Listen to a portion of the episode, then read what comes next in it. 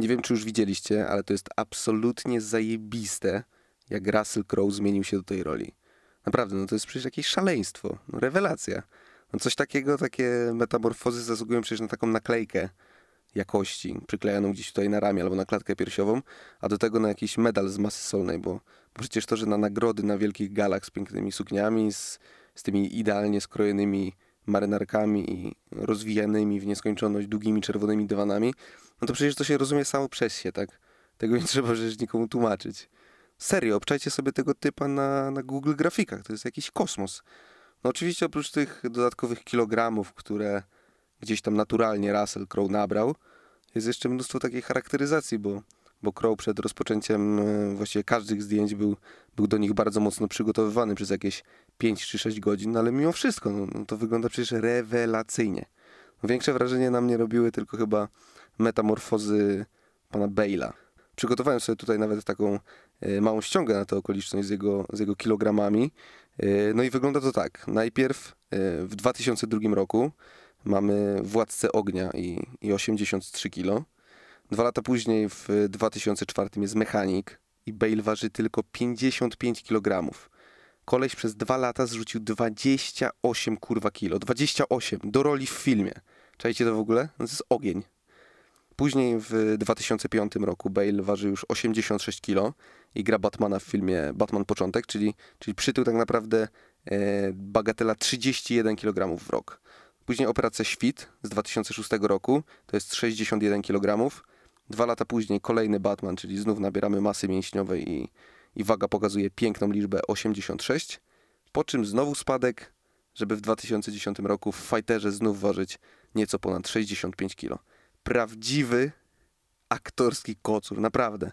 Dożywotni, dożywotni szacunek. Bije pokłony w tej szafie i, i gdybym mógł, panie Bale, to to z pewnością ucałowałbym jakiś, jakiś sygnet na lewej albo na prawej pańskiej dłoni, chudej bądź, bądź, bądź grubej. No nieważne, po prostu całowałbym sygnet. Ale wracając do sprawy. Odrobinę mniejszy szacuneczek, odrobinę, tylko troszkę, za te wszystkie metamorfozy i, i z charakteryzacją, ale równie duży za umiejętności aktorskie, bo, bo na nich się skupiamy przecież najbardziej, należy się naszemu głównemu bohaterowi tego odcinka. I tutaj znów bardzo szybko wracamy do Russella, który zagrał ostatnio w bardzo mocnym serialu, który w Polsce można oglądać na HBO Go. Ten amerykański serial, e, Łapserdaki moje drogie, jest e, taką luźną adaptacją książki The Loudest Voice in the Room autorstwa Gabriela Shermana, którego postać e, pojawia się w sumie w serialu, więc będzie można dowiedzieć się o nim, o nim troszkę więcej. Genialny Russell wciela się w tej produkcji w Rogera Ailesa. Poprawcie mnie, jeśli jakoś błędnie wypowiadam to nazwisko, ale, ale chyba jest ok. No. no względnie ok. Mówiąc krótko, jest to ziomek, dzięki któremu Fox News jest dzisiaj tutaj, gdzie jest. I, I tak, pewnie wszyscy myśleli, a właściwie większość pewnie z tych wszystkich, no już na pewno ja, do pewnego momentu, że mm, sukces Fox Newsa to zasługa przede wszystkim Ruperta Mordoka. Bo jakimś dziwnym trafem o Rupercie właśnie w tym konkretnym kontekście słyszałem miliony razy, a o Rogerze no niestety ani razu. Nie wiem, może przez to, jaką opinię po sobie zostawił w Foxie, albo, albo przez to, że większość ludzi, która w przeszłości miała z nim kontakt, nie mogła o nim specjalnie dużo mówić. No cholera wie. Jedno jest pewne, że gdyby pewnego dnia Roger Ailes nie przejął sterów w telewizji Fox News, nie stałoby się mnóstwo rzeczy, które na pierwszy rzut oka w ogóle nie były powiązane z telewizją newsową. W ogóle. Co zapytacie w takim razie? To jest, to jest bardzo dobre pytanie.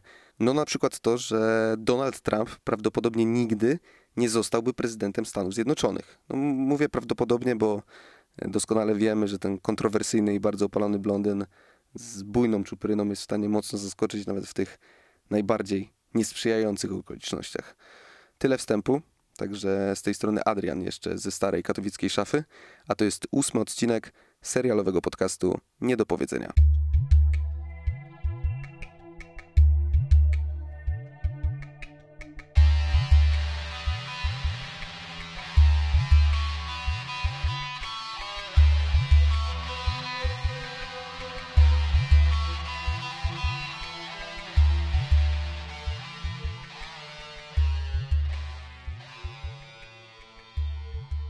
Pierwszy odcinek mm, tego serialu to jest y, mniej więcej coś takiego, jakbyście e, wsiedli do takiej niepozornej i w sumie może lekko zardzewiałej karuzeli, a ona po odpaleniu silników okazuje się być jakimś totalnym telewizyjnym rollercoasterem z, z jakichś najlepszych parków rozrywki. Serio.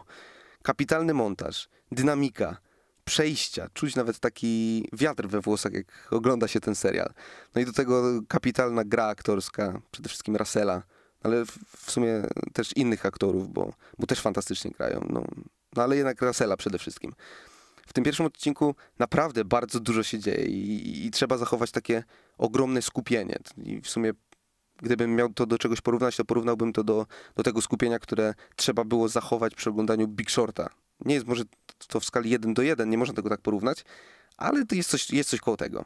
I jak ten pierwszy odcinek się skończył, to pomyślałem sobie nawet, kurczę, że, że pewnie zrobili to celowo, takie zajebiste otwarcie, które ma mi zrobić smaka, a później już tylko te kilometry nudy i takie, takie przeświadczenie siedzące gdzieś pod czaszką, że, że może jeszcze kurwa serial wróci do formy. No otóż nie.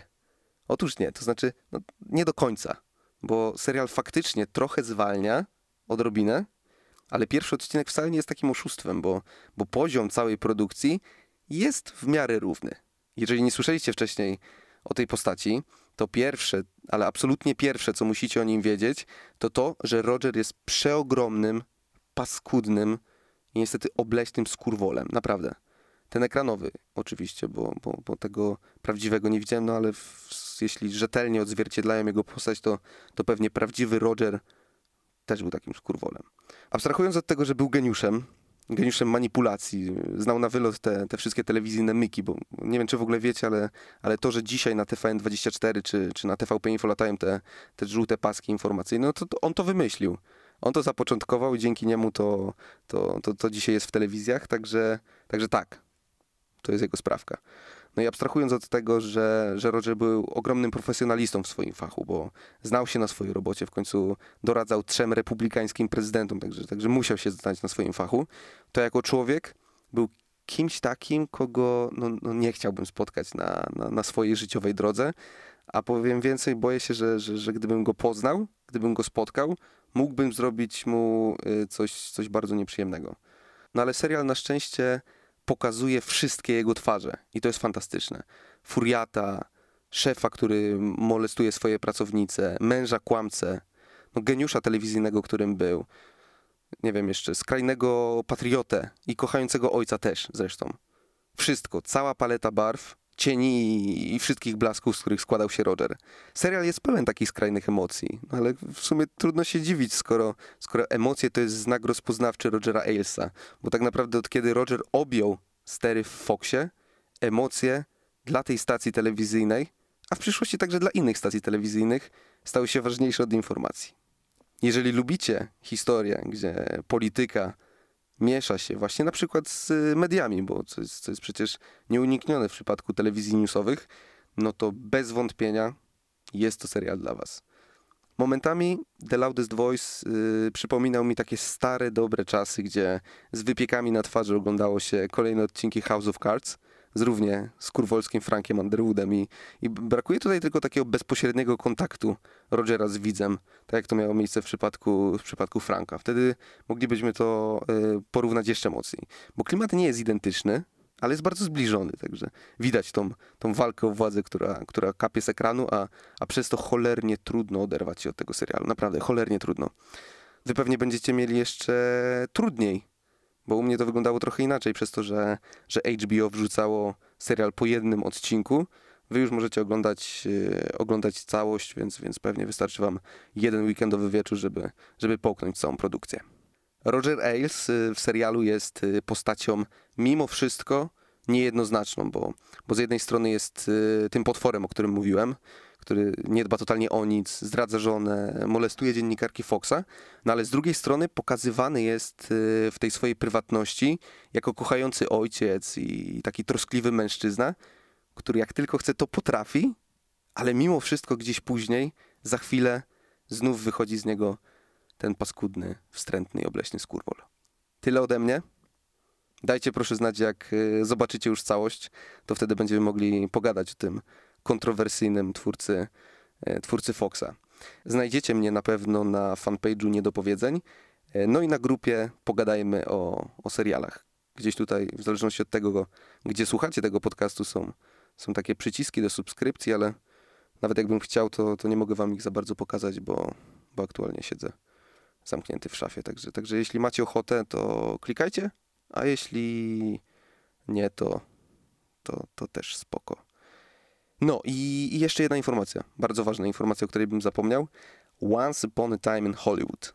Tak, Tarantino może nie w swojej najlepszej życiowej formie, bo na mojej prywatnej liście Pulp Fiction zawsze chyba już będzie numero uno, ale mimo wszystko w bardzo dobrej kondycji. Wjechał do kin z nowym filmem, także genialny Leonardo DiCaprio.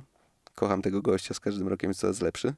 Fantastyczny Brad Pitt, przepiękna Margot Robbie, no i gdzieś tam można dostrzec jeszcze szalejącego, kręcącego się zawieruchę, także polski akcent też e, w filmie został zachowany. Moim zdaniem bardzo dużo smaczków, bardzo dużo takiego mrugania okiem do widza i przede wszystkim e, Hollywood swoich najlepszych czasów. Takie małe filmowe wtrącenie na koniec tego ósmego odcinka, no ale za bardzo kocham Quentina, żebym e, miał o tym nie wspomnieć. Poza tym zapłacił mi tam już, już trochę za to, więc, więc i tak bym w sumie musiał. Także, także trzymajcie się i do następnego, dziewiątego odcinka. Cześć.